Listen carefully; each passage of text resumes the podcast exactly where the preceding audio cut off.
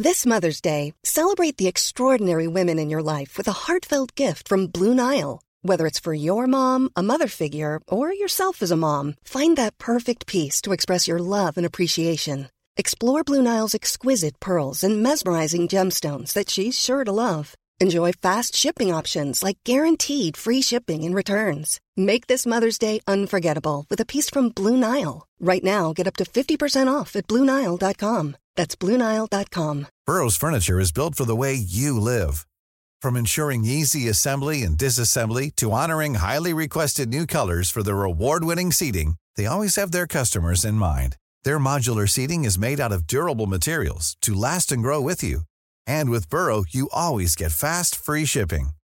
Get up to 60% off during Burrow's Memorial Day sale at burrow.com slash ACAST. That's burrow.com slash ACAST. burrow.com slash ACAST. Once again, welcome everyone to Reconsider, where we don't do the thinking for you. And before we get started, I've got an exciting announcement. We finally have Patreon. What is Patreon, Eric? Oh, great question. So, Patreon is a way that you can contribute uh, to keeping the lights on here at Reconsider. So, you can go to patreon.com slash reconsider. And what you can do is you can support us by giving a dollar or more per episode that we release.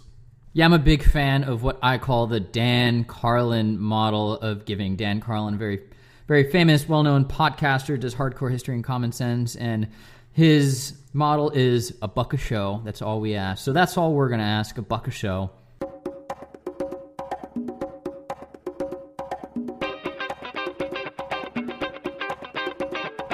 Going to talk again about election stuff today. And one of the reasons is that this election, combined with the 2000 election, has people questioning the validity or usefulness of the Electoral College. Twice, the candidate who won the Electoral College lost the popular vote. It probably doesn't help that it was twice a Republican, because I think the Democrats are particularly bitter about it. Clinton beat Trump by over 1.5% of the popular vote, two and a half million votes as of November 30th. And this possibly could actually grow as they're finishing tallying some of the votes. Now, some people are saying a recount could give Clinton the victory. Uh, you may know that Jill Stein sponsored a recount in Michigan, Wisconsin, and Pennsylvania. And it's probably not going to change the outcome. Uh, in Wisconsin and Michigan, Trump snuck by with 0.3% of the vote. But even if both of those flipped to Clinton, she would still need Pennsylvania to win. And Trump's lead in Pennsylvania is 1.2%. That's very statistically unlikely to flip. So it's probably not going to make a difference. So Trump is going to end up being president, probably. And a lot of people want the Electoral College to go away because they're saying that the way that it's set up defies the will of the people. And so they think that you know the president should be elected by a national majority. So to get a sense of whether this is a good idea, how it might work, let's get acquainted with how the Electoral College works, why it's around, and how it could change. So, in the Electoral College, there are 538 electors, and they meet whenever they need to elect a president. This year it's December 19th. These electors are assigned who to vote for by the states based on the popular vote that occurs in that state. Yeah, and there are two exceptions to this Nebraska and Maine, where they have districts and they assign electors by the popular vote in those districts. Those are not congressional districts, they're bigger than that.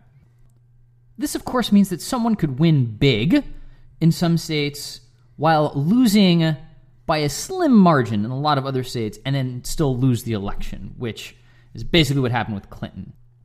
How do they pick the number of electors? I mentioned there are 538. If you're a fan of Nate Silver's site, 538, you may recognize this number. The number of electors is equal to the number of representatives in the House plus the number of senators in the Senate plus three electors for Washington, D.C., because Washington, D.C. actually has no representatives in Congress. Piece of trivia their license plates have a motto that says taxation without representation. What is that from? I don't know. Probably not important. Probably not important. So this means that small states get a numerical advantage since every state has two senators, no matter what the size, and U.S. representatives in Congress are apportioned proportionally based on the population in each state. So here's what's really interesting. We said that they were the electors were assigned by the state based on the popular vote. Technically, the electors can actually vote however they freaking want. What? It's true. Turns out the Constitution actually lets them pick the person that they end up wanting to pick. And over the last few centuries, a few states have created penalties for someone being quote unquote faithless, a faithless elector being someone who votes against the popular will of that state. Now, how many times has an elector actually been faithless? Turns out it's been 157 total times. Now, if you think we've had 60 or so presidential elections and hundreds of electors each time, up to 538 in the modern age, turns out 157 is not often at all. Custom in the United States has been that the elector votes the way that the popular vote in their state went, even though they technically have the power to do whatever they want. The way that states punish some electors, there are 29 of them, is by giving them fairly small fines, but it doesn't mean that their vote is invalid. There has never been anywhere close to enough faithless electors to change the outcome of an election. So the presidential candidate that had the most assigned electors at the end of election night has always won the election. But they could technically throw it. And who could they vote for? Turns out anyone. So they all get together on December 19th. They decide who's the president only if they get to a majority. If they don't get to a majority, that's 270, the top three vote getters, if there are three, end up going to Congress, and the outgoing Congress ends up picking who the next president is going to be. That doesn't sound very democratic, democratic. does it? No, it doesn't. We'll get to this. So, why even have a system that is this, as many have commented on this particular presidential race, complex, confusing, intricate? It just, why? Why? Archaic. Archaic. That is the term I have heard as well. I've also heard this narrative. A lot of folks have said something like this, and I've heard it enough. I've never actually read it in like a newspaper article or something like that, but I've heard it from lots and lots of folks, so I have to imagine it's going around. It goes something like this the reason the Electoral College exists or existed back in the day is because travel times were so long in the original 13 colonies that it would take forever to count up votes, and they needed some sort of system to streamline the operations of the election. This is totally not true. Not even close, man. You just made that up, or someone did. You see, the US was formed as a federal republic, not a direct democracy. Mm. So this means that you elect people to make decisions rather than vote to make decisions. And yes, I know some of the retort that I've gotten from folks when I bring this up is like, yeah, yeah, yeah, we get that that's how it works in the House, but we have the capabilities to vote more directly for the president. So why can't we do that? Because the Electoral College was set up intentionally. If we look to the founding fathers' writings on the Electoral College in the Federalist Papers, which was a set, a collection of essays published by James Madison, Alexander Hamilton, and John Jay, essentially to convince the colonies that a central federal government was worthwhile. Their intent was actually to prevent democracy from making really bad decisions. What sort of bad decisions? Great question. Well, Madison, as summarized by Alexis de Tocqueville, which I'm definitely mispronouncing, he was a French political philosopher. Madison was worried about factions and a quote tyranny of the majority. What is a tyranny of the majority? Well, basically, just because most people want something, that doesn't mean it's a good idea. And this seems, I'm sure you can easily imagine an example of this. And this majority, if they rally around the, uh, this theoretically bad idea, they could tyrannize the, minor- the minority of the country. And we mean many kinds of minorities ethnic minorities, religious minorities, political minorities. They could trample on the rights of any of these people if they had unlimited power. They could also trample on a very large minority. In a direct democracy, if you have 50.1% of the vote and you can vote for anything, I mean, in theory, you can vote to just, you know, deport the other 49.9% of the country. In theory, this is what direct democracy means. This sort of system of government would, as Madison said, quote, sacrifice to its ruling passion or interest both the public good and the rights of other citizens. Boom, mic drop. So I imagine you're thinking, deport 49.9% of the population? That seems kind of extreme, man. That's sort of- Democracy wouldn't do that. that's not what really happens in direct democracies, right? Well, let's talk about what our founding fathers used for historical precedent and examples when they were forming the current structure of our country. The best example of direct democracy that has really ever existed was in Athens. And the way their direct democracy existed is if you were a citizen, which at that time basically meant a land owning white male, all of these people congregated in a single area, 15, 20,000 people, and did a upvote, downvote for a single issue. This single issue could be basically anything, Literally anything. literally anything. And in the Peloponnesian War, one example that comes to mind that our founding fathers were undoubtedly aware of at the time when they were forming the Federal Republic was there was a naval battle. We won't get into the details between Athens and someone else involved. Um, I don't remember if it was Sparta or one of Sparta's allies. And Athens lost, and the admirals came back defeated and ashamed, and the direct democracy voted to kill them all as punishment. That'll teach them to lose. Yeah, so they all died, and ah, wouldn't you know, Athens had to fight another naval battle at some point, Oh, oops. and they had no admirals. Did they send Cleon? Yeah, exactly. hey, hey, uh, do, do you know how to fight a naval battle? No, you never done it before? Mm, okay, well, I'm imagining Cleon going, I know everything about naval battles. I know more than the admirals about Sparta and the naval battles. Trust me, I can defeat Sparta. Cleon is going to make Athens great again. And if you have no idea what we're talking about, check out episode three on demagogues. Cleon was a demagogue. Anyways, point being, this direct democracy killed all of its admirals, and then they got slaughtered in subsequent naval battles because they had no one who knew what they were doing. Yeah, it was bad. Burrow's furniture is built for the way you live. From ensuring easy assembly and disassembly to honoring highly requested new colors for their award-winning seating, they always have their customers in mind. Their modular seating is made out of durable materials to last and grow with you. And with Burrow, you always get fast, free shipping. Get up to 60% off during Burrow's Memorial Day sale at burrow.com slash ACAST. That's burrow.com slash ACAST. burrow.com slash ACAST. Hiring for your small business? If you're not looking for professionals on LinkedIn, you're looking in the wrong place. That's like looking for your car keys in a fish tank. LinkedIn helps you hire professionals you can't find anywhere else, even those who aren't actively searching for a new job but might be open to the perfect role. In a given month, over 70% of LinkedIn users don't even visit other leading job sites. So start looking in the right place. With LinkedIn, you can hire professionals like a professional. Post your free job on linkedin.com/people slash people today.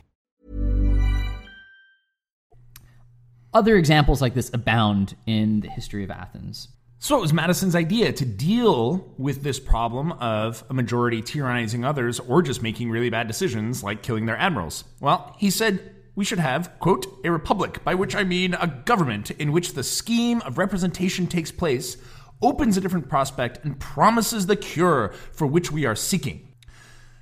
And so, one of the details of this was the Electoral College itself. In the Federalist Papers, Hamilton explains that the intent of the college was to ensure, quote, that the office of the president will never fall to the lot of any man who is not in an eminent degree endowed with the requisite qualifications.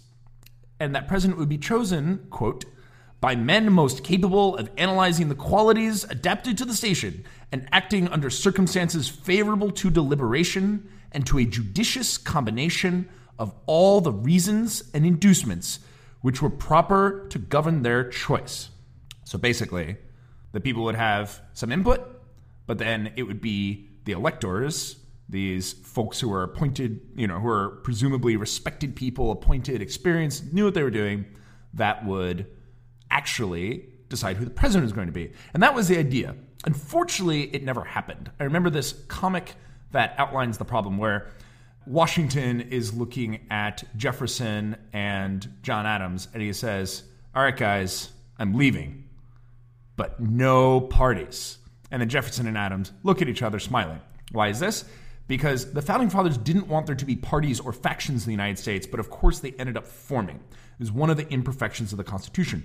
And because these parties formed, what happened was that the parties chose their electors based on the popular vote. And so those electors were loyal to that party. So they always ended up showing up and voting the way that the popular vote went because it allowed that party to pick the electors. And so they never actually ended up deliberating over options. They just rubber stamped the guy that got the popular vote of their state. And so the reason we most people don't even know that the electoral college can pick who they want is because they've never bothered doing it. And now it's sort of tradition, you might say, to just rubber stamp it. So while constitutionally the college is endowed with the power to pick the president, they never have. It's always been how the people voted state by state. So this is all intentional. This is not some casualty of travel times, right? Eric mentioned there's a small fine if an elector becomes, quote, faithless, decides to vote against the way the popular vote in the state went. And there's really not much punishment if they choose to do this. For example, in Washington state, if an elector votes against the way they're supposed to vote, how much do you think they would be fined? Just as an example, off the top of your head. One million dollars. One hundred billion dollars. That kind of money doesn't even exist. I think we're dating ourselves at this point with that reference, aren't we? Oh, man, yeah. Anyways, it's nowhere close. It's a thousand dollars. That's it. In other states, there aren't any penalties. Like Georgia and Texas, there are no laws, fines, nothing. In others, it's between five hundred and a thousand. And the thing is, even with those laws in place, no elector has ever been fined before. So, as Fact Check points out, quote. Whether those pledges or fines could even be upheld by the Supreme Court is unclear. As the National Archives notes, no elector has ever been prosecuted for failing to vote as pledged.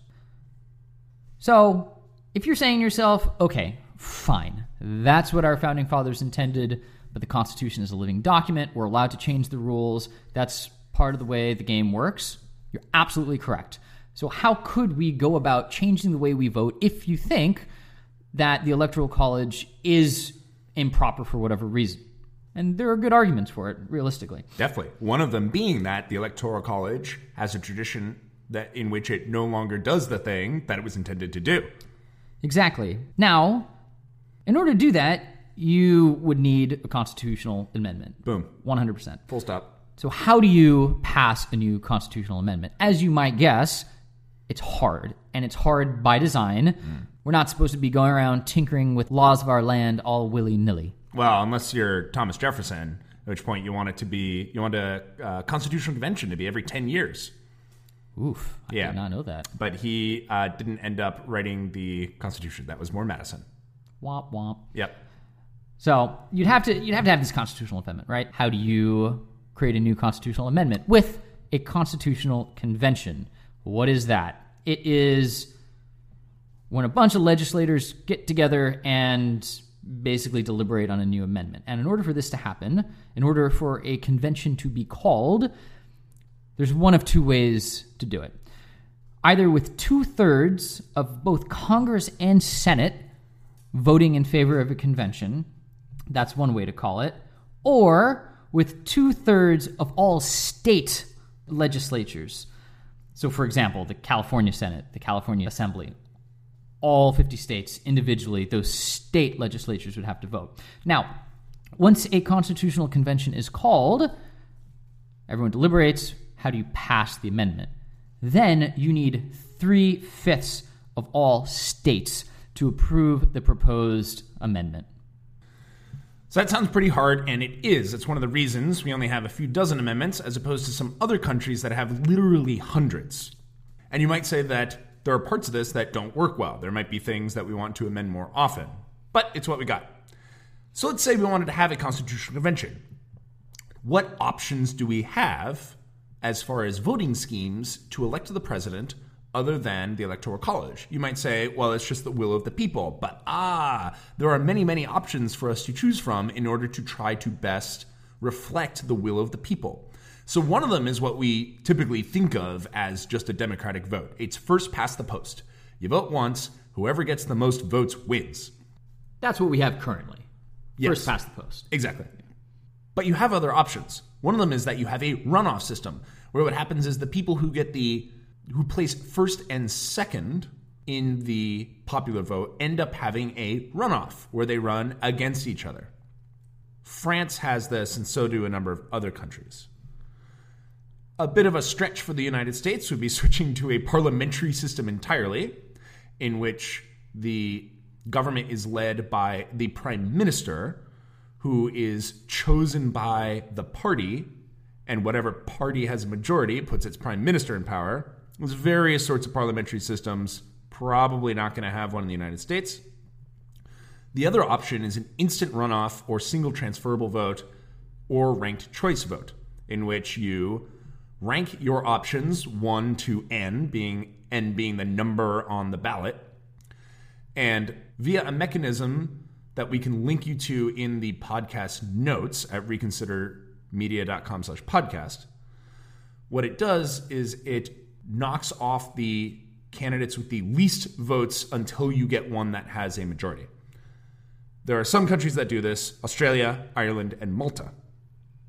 So you could pick any of those, but it's not going to happen this year.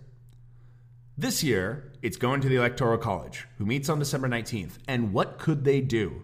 How can this play out? What are what are the different ways that the Electoral College can actually vote this year? Well, the first is they could elect Trump as the they elect Trump since Trump got the most electoral votes assigned to him. That would be the straightforward outcome.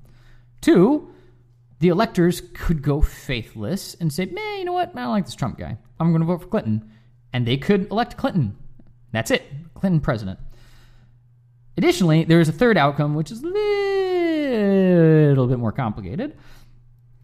They can cast enough votes for a third candidate such that neither uh, Clinton nor Trump get a majority of votes. If neither Trump or Clinton get a majority of votes, then Congress gets to decide who's president. Between those top three vote getters. So if you had a number of people defecting away from Trump to a third candidate, those three candidates, Trump, Clinton, and the third, would end up going to Congress to be elected. And they can do that for literally anyone that fits the constitutional requirements to be president. Right. So whoever gets enough electoral votes by the Electoral College to be this third candidate, Congress would have to select from those three. Anyone could be that third candidate. And it, it can literally be anyone. It's not a nomination process. It doesn't go through the primaries, it doesn't go through the parties. That's it. It can be anyone. So there are calls for electors to defect, to become faithless, and vote for Clinton because she got the popular vote. This seems unlikely since a lot of electors for Trump are picked by the Republican Party, and they, they really don't like Hillary Clinton. The thing is, a lot of them don't really like Trump either. He hasn't really been much of a Republican until very recently. So, they could potentially vote for this third candidate. So, who else could this third candidate be? Well, so far, there are two electors, two people who are electors, who are campaigning to encourage other electors to vote for Mitt Romney or John Kasich. So, one of those two people could potentially be this third candidate. Now, these electors are Democrats, which is important to note, and they are attempting to recruit Republicans who, in theory, would vote for Trump. If this group can get 38 electoral votes, then nobody wins the electoral election and it goes to the current Congress. So, not the Congress that will be incoming in 2017. At that point, Congress picks the president, and you may get some Republicans and Democrats teaming up to elect this, what would likely be a Republican compromise candidate. And some rumors, like I said, have been Romney or Kasich. It would be definitely the weirdest presidential election in US history, but hey man, 2016 has been a crazy year. So anything could happen at this point.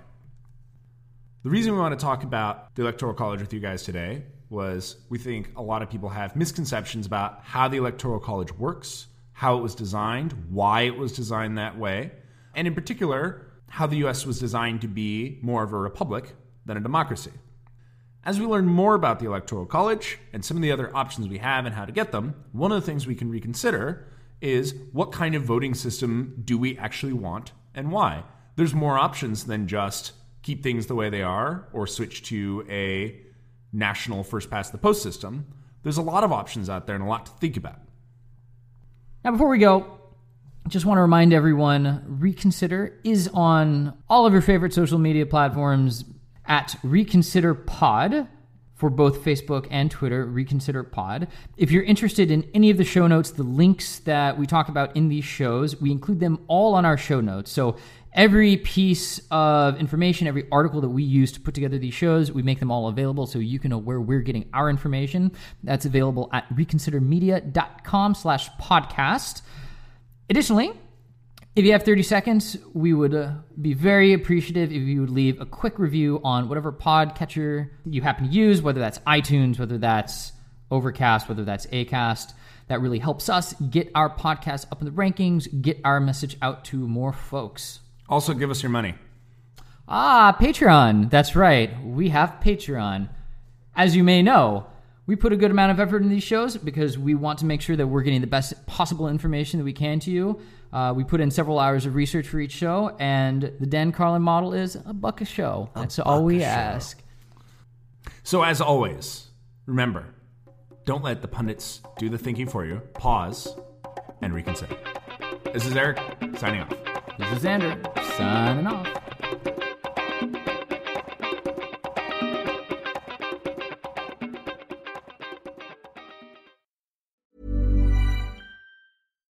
Flexibility is great. That's why there's yoga. Flexibility for your insurance coverage is great too. That's why there's United Healthcare Insurance Plans.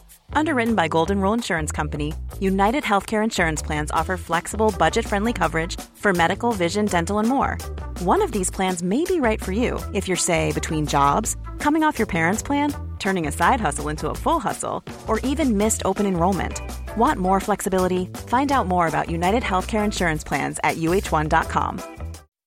When you make decisions for your company, you look for the no brainers. If you have a lot of mailing to do, stamps.com is the ultimate no brainer. Use the stamps.com mobile app to mail everything you need to keep your business running with up to 89% off USPS and UPS. Make the same no brainer decision as over 1 million other businesses with stamps.com. Use code PROGRAM for a special offer. That's stamps.com code PROGRAM.